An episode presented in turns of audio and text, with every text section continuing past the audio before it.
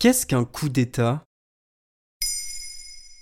Merci d'avoir posé la question. Le 1er février 2021, la Birmanie a connu un coup d'État dix ans après sa transition vers la démocratie et la fin de la dictature militaire. Le quatrième en 63 ans. Plusieurs représentants du parti au pouvoir ont été arrêtés. Aung San Suu Kyi, icône de la lutte pour la démocratie, bien que contestée ces derniers temps et chef du gouvernement, a été la première.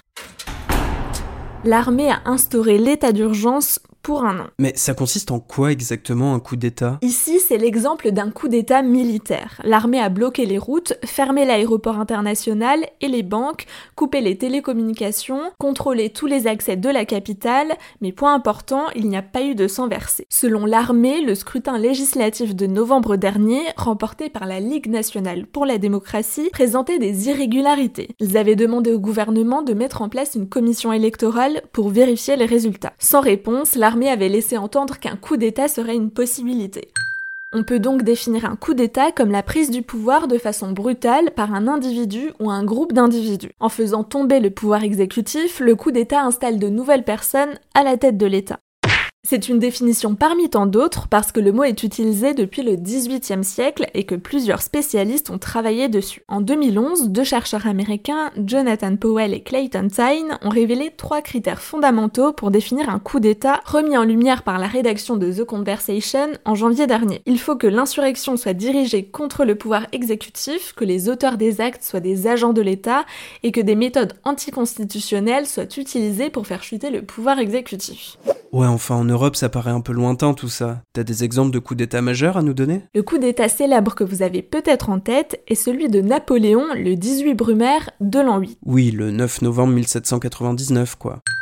C'est la fin du directoire et le début du consulat. À 30 ans, Napoléon Bonaparte devient le chef d'État français avec le titre de premier consul de la République. Plus contemporain, il y a eu le coup d'État du 11 septembre 1973 au Chili. Salvador Allende, élu trois ans plus tôt, est renversé par Pinochet qui va instaurer une dictature militaire. Les coups d'État sont donc un moyen fréquent d'accéder au pouvoir, mais il y en a aussi eu de nombreux ratés ces dernières années. Exemple récent, celui qui s'est déroulé en Turquie en juillet 2016, faisant 290 morts. Entre 19 1950 et 2019, il y aurait eu 206 tentatives de coup d'État en Afrique. Mais j'ai un peu l'impression qu'on peut utiliser ce terme à tout va, non? Justement, le 6 janvier, des militants pro-Trump ont envahi le Capitole de Washington. Plus qu'une invasion, on a parlé d'un coup d'État ou du moins d'une tentative de coup d'État. Des termes à mettre entre guillemets puisqu'ils ont été utilisés par des représentants politiques. Malgré les scènes de violence impressionnantes, ce mot n'est pas forcément approprié. Utiliser le mot insurrection est préférable. On a aussi tendance à vouloir lui trouver des synonymes, notamment putsch, qui est un coup d'état militaire et qui peut donc être utilisé pour le cas de la Birmanie. En revanche, attention, on ne parle pas de révolution, qui est la prise du pouvoir par le peuple. Si on regarde de près l'actualité internationale, les coups d'état ne sont pas totalement inédits. Avant la Birmanie, c'est le Mali qui a connu un coup d'état perpétré par l'armée le 18 août 2020, renversant le président Ibrahim Boubacar Keïta. Voilà ce qu'est un coup d'état.